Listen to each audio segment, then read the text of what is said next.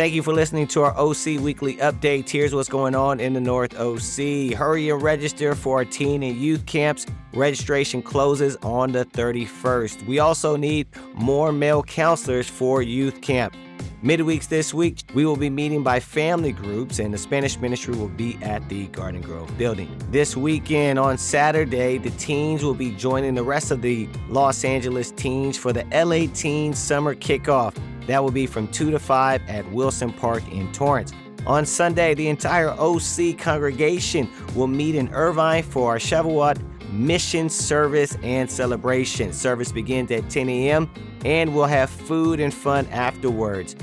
We'll be taking up our free will special missions offering. Again, the goal for that is seven times our weekly offering. We'll be streaming live on YouTube and Facebook.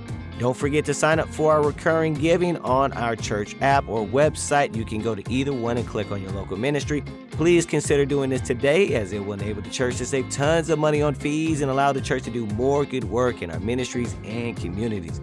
That's what's going on in the North OC. Have a good week.